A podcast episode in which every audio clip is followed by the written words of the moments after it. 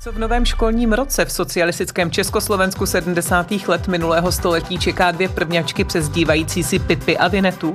Svou novou knížku Dnes nepůjdeš do školy nám představí spisovatelka Eva Papoušková.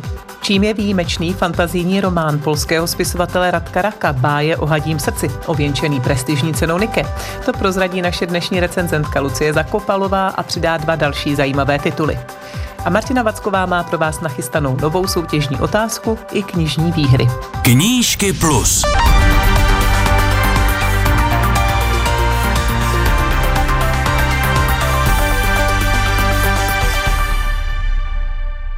Dobrý den a inspirativní poslech vám přeje Karolína Koubová.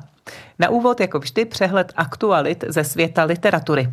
Před radnicí v Hamburgu se v neděli sešlo 1748 fanoušků Harryho Pottera v převleku za hlavního hrdinu této kouzelnické ságy a překonali tak dosavadní rekord. Akce měla připomenout 25 let od chvíle, kdy v německém překladu vyšel první díl knižní série Harry Potter a kámen mudrců. Připomněli jsme si 50 let od smrti spisovatele J.R.R. Tolkiena, který stvořil tajuplný zvláštní svět Středozemi, kde se odehrává ději jeho slavných knih jako Hobbit či trilogie Pán prstenů. Téměř tunu knih přivezli o minulém víkendu pracovníci Moravské zemské knihovny z pařížského bytu spisovatele Milana Kundery. V Brně Kunderově rodišti už dřívějška mají část jeho archivu a překlady jeho knih do mnoha světových jazyků. Nyní převáželi osobní knihovnu, kterou si Kundera, jenž zemřel 11. července, nechával až do posledních chvil. A po prázdninové pauze opět naskočil také žebříček nejprodávanějších titulů, který sestavuje svaz českých knihkupců a nakladatelů, takže opět můžeme přinést pohled na jeho první pětku. I během prázdnin udržela své prvenství Radka Třeštíková a její nejnovější kniha Kde jsi, když nejsi. Následuje ji Alena Mornsteinová s románem Les v domě. Bronz patří Angele Marsoncové s dalším krimirománem Spletité lži. Inspektorka Kim Stoneová vyšetřuje další případ. V patách jí ovšem slídí Harry Hugh. Čtvrtou pozici obsadila jeho třináctá kauza, kdy pátrá po vrahovi dvou mladých žen v detektivce Junesba Zatmění. A první pětku uzavírá ještě jedna vyšetřovatelka, a to Kate Marshallová, takže víte, že jde o knihu Roberta Brinzy s názvem Ďáblova cesta.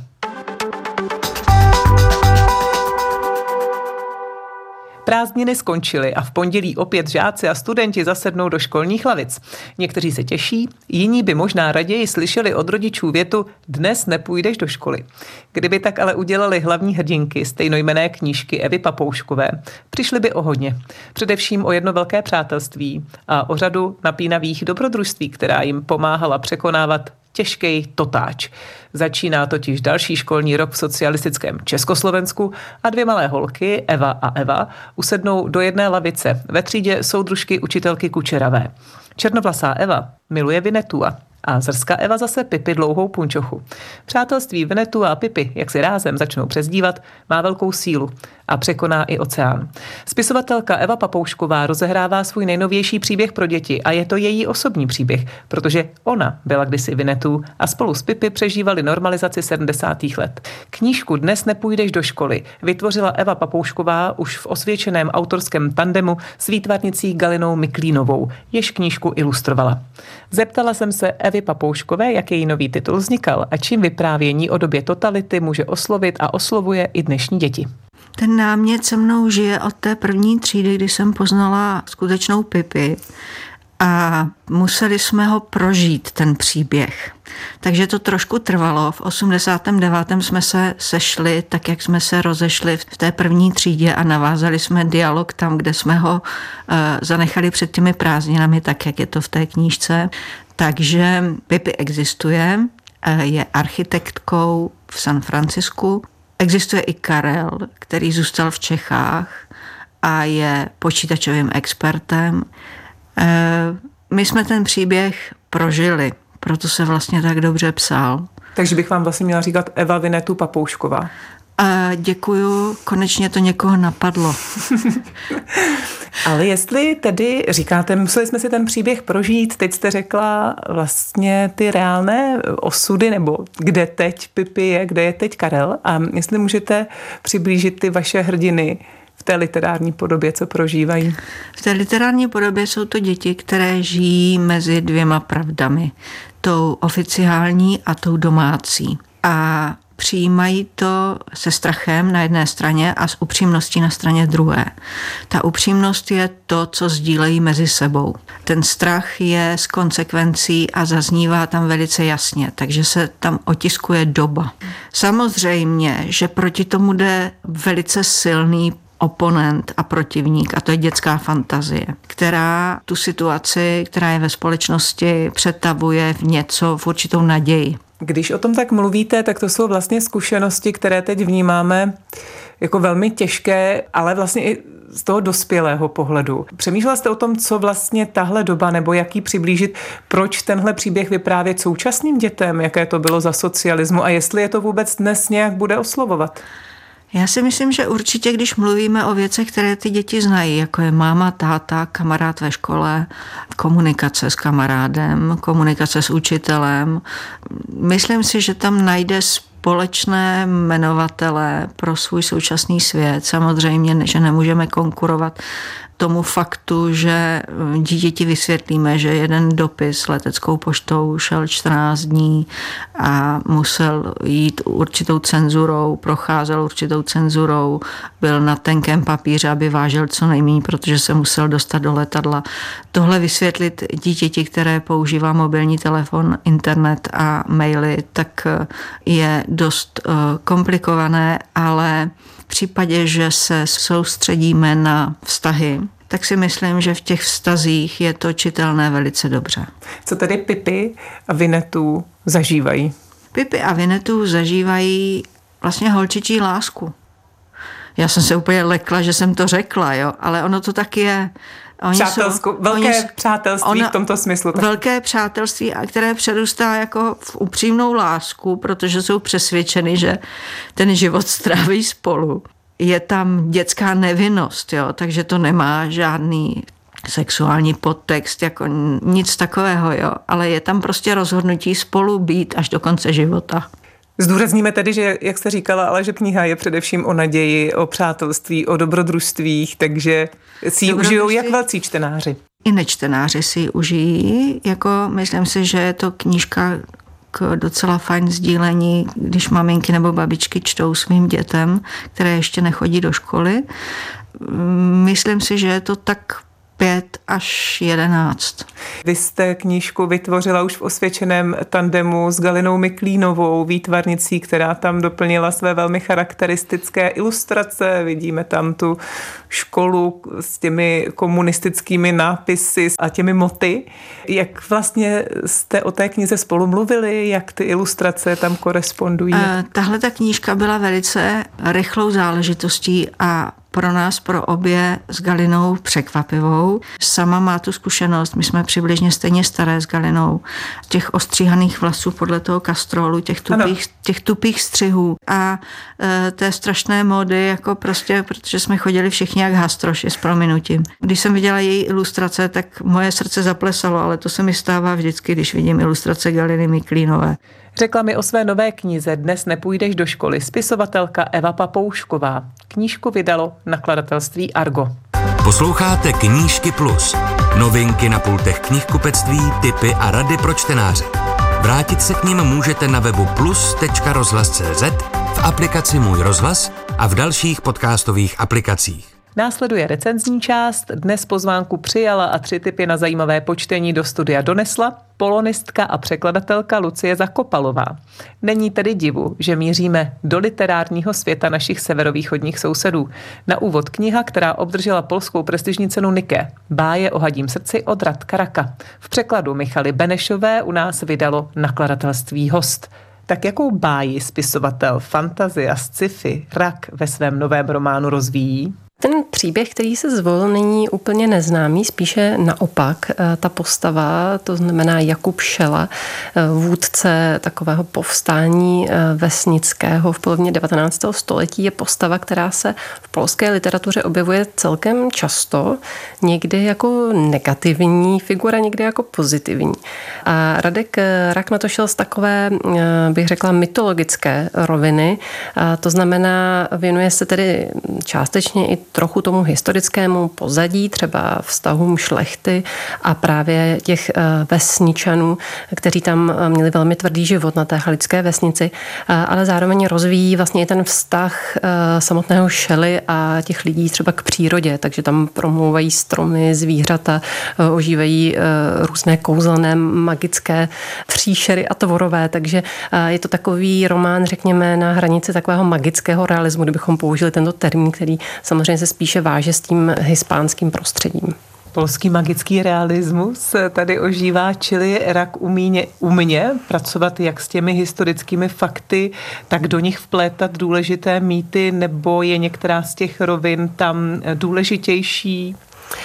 Myslím si, že eh, on trochu očekává, že eh, tu postavu eh, možná čtenář zná, ale zároveň je potřeba říct, že když čeští čtenáři třeba o Jakubu Šilovi slyší poprvé, tak rozhodně to nebude na škodu. Není to opravdu strikte žádný historický román, kde bychom se setkali se spoustou údajů a faktografií. Spíš si myslím, že to je takový univerzální příběh o tom, o rozdělené společnosti do určité míry. Opravdu o tom, že když se někdo narodí do prostředí chudého, tak je pro něj velmi těžké dostat se jinam a i o takové té revoluční náladě, která si myslím, že je stále aktuální i, i v současném světě.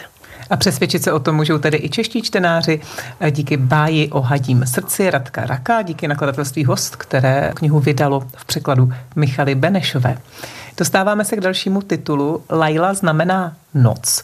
V edici Prokletých reportérů vydává Absint. Je to titul Alexandry Lipčakové a přeložil Martin Veselka.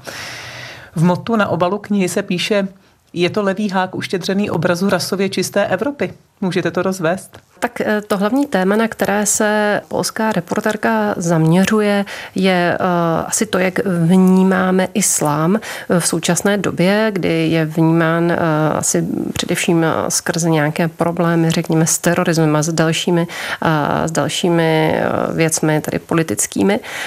Nicméně ona zdůrazňuje ten přínos té vysoké islámské kultury, který v tom raném středověku spolu právě s islámem přes Španělsko do Evropy eh, přišel.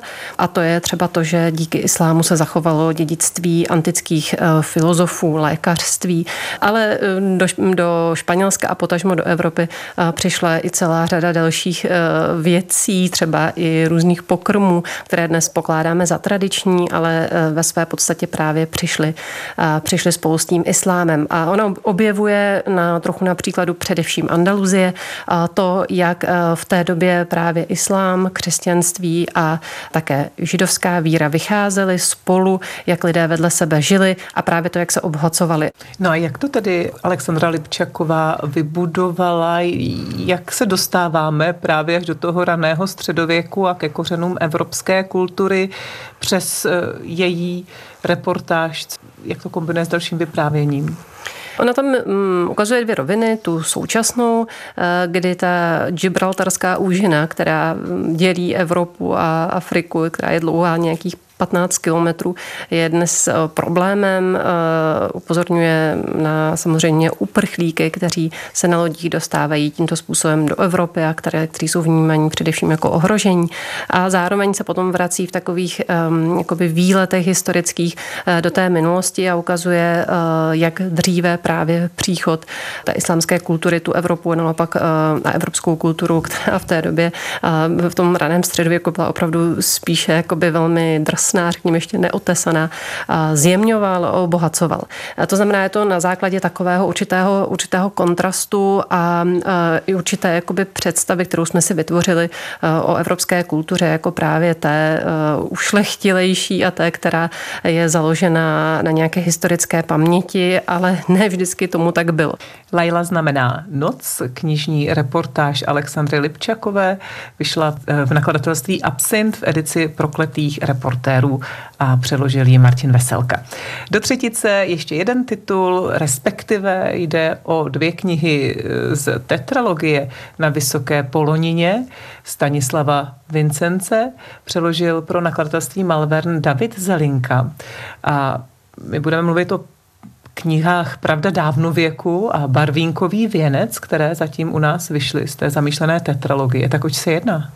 To je skutečně takové eh, dílo, které si myslím, že je naprosto, eh, myslím, je ojedinělé to, že eh, se někdo odhodlal k jeho, k jeho překladu a vydání, protože jednak, jak jste zmínila, ten rozsah je opravdu velký a zároveň jazykově je to dost náročný text, který se právě pohybuje taky, řekněme, na hranici nějaké trochu etnologické literatury, ale zároveň krásné literatury. Stanislav Vincenz vlastně v té tetralogii zachytil mm, svět Huculů, to znamená takového východoslovanského etnika, které žilo v té oblasti jakoby karpatské, jako jsou třeba Lemkové nebo, nebo Bojkové a další, další kmeny. Zachytil tu jejich jakoby tradici, dávný způsob života, mýty, báje a to, co vlastně dnes už trochu neexistuje, protože po druhé světové válce, kdy tady ta oblast byla obsazena sovětskou armádou, tak vlastně potom docházelo i k vysidlování těchto obyvatel a k proměně té kultury pod vlivem právě i těch jakoby sovětských ideologů. Jestli se teď úplně nemýlím, tak Stanislav Vincent zemřel někdy e, ve druhé polovině 20. století. Tak co je to vlastně za autora a v čem je to jeho pátrání po těchto kmenech e, zajímavé? Tak právě proto, abychom porozuměli tomu, eh, kdo byl Stanislav Vincenc a proč eh, tohle, řekněme, zásadní dílo napsal a v čem je důležité, eh, je nutné si uvědomit, jak se proměňovaly hranice v této oblasti. Hmm. Stanislav Vincenc vlastně, když byl malý, tak žil spolu se svým otcem v Haliči, jeho otec byl ovšem polský šlechtic hm, a objevil se tam díky tomu, nebo kvůli tomu, že po rozpadu Rakouska-Uherska tato část eh, připadla meziválečnému Polsku. A tyhle silné zážitky z dětství, kdy si hrál s místními dětmi, na něj silně zapůsobily. Zároveň nepocházel vlastně eh, z té vesnice původně, eh, studoval na gymnáziu, později na univerzitě ve Lvově nebo ve Vídni, takže byl i velmi vzdělaný a dokázal potom tyhle zážitky zpracovat do té tetralogie, na které vlastně pracoval už od 30.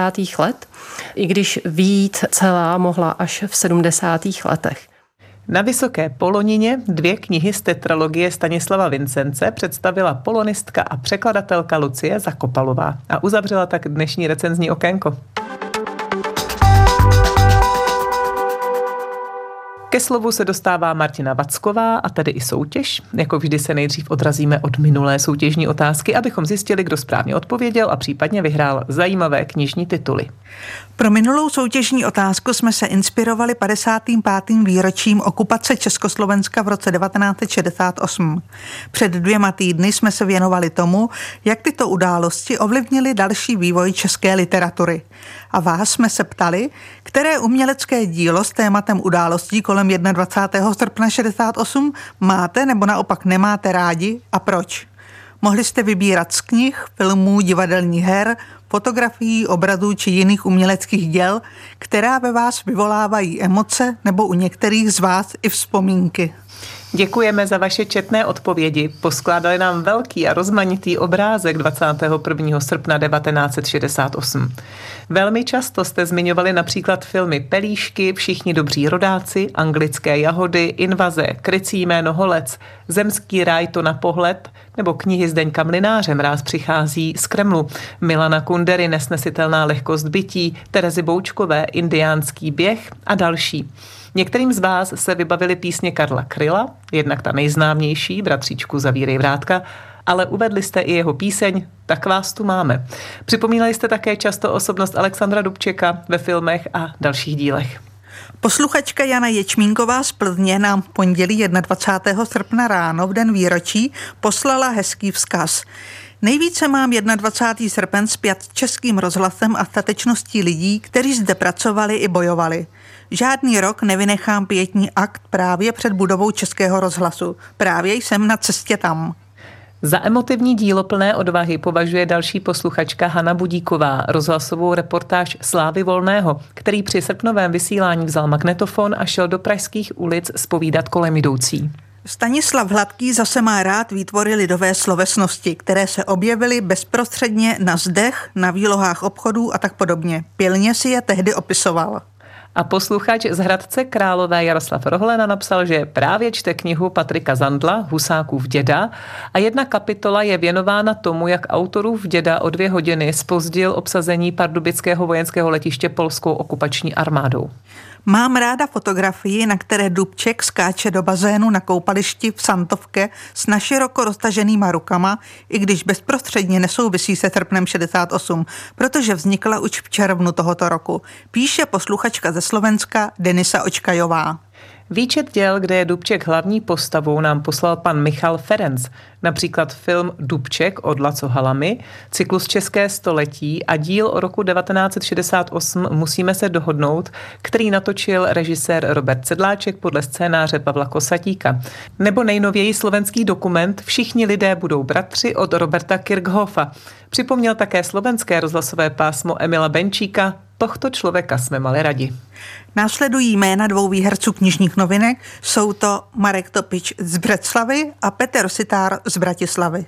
Výhercům blahopřejeme a před vyhlášením další soutěže vás seznámíme s několika novinkami. Jako vnučka ukrajinské uprchlice z druhé světové války napsala americká spisovatelka Irin Litkinová román s názvem Herbář vzpomínek. Zárodek příběhu se jí zrodil v hlavě ještě předtím, než Rusko v roce 2014 anektovalo Krym. A když psala úvodní poznámku k hotovému románu z televizních obrazovek, zněly zprávy o útoku Ruska na Ukrajinu v roce 2022. Román se vrací na Ukrajinu roku 1929. Hlavní hrdinkou je 16-letá Káťa. Když do její vesnice dorazí Stalinovi příznivci, život se jí začíná radikálně měnit. Sousedé odmítající kolektivizaci mizí neznámo kam a celý ukrajinský venkov svírá nepředstavitelný hlad. O 70 let později objeví mladá žena ve Spojených státech deník své babičky, který odhaluje dávná rodinná tajemství a krutou historii ukrajinského hladomoru. V překladu Ireny Steinerové vydalo román Herbář vzpomínek nakladatelství MOBA. I s druhou knihou zůstaneme na Ukrajině. Tentokrát se vydáme naopak do města, a to do Lvova. Západu ukrajinský Lvov, kdysi součást Habsburské říše, byl centrem mnoha kultur, kde společně žili Poláci, Židé, Ukrajinci a Němci. V důsledku války, holokaustu a odsunů přišel téměř o všechno obyvatelstvo a tím pádem pozbyl i paměti. Německý novinář a historik Lutz C. Klevemann se snaží pochopit, co se ve Lvově během dějiných zvratů 20. století stalo a vypátrat, nakolik je ještě možné tyto události zaznamenat paměti dnešních obyvatel města. S novou ruskou invazí v únoru 2022 jeho kniha získala ještě větší naléhavost. Kniha se jmenuje Lvov, zapomenutý střed Evropy a v překladu Petra Dvořáčka ji vydalo nakladatelství Argo. A soutěžní otázka. Dnes má dvě části. Napište nám aspoň jedno jméno některé známé osobnosti, která se ve Lvově narodila. A ta druhá část, jaké české město je dnes partnerským městem Lvova? Na vaše odpovědi se těšíme na adrese Český rozhlad, Knížky Plus, Vinohradská 12, 120 99 Praha 2, anebo Knížky Plus zavináč rozhlas.cz.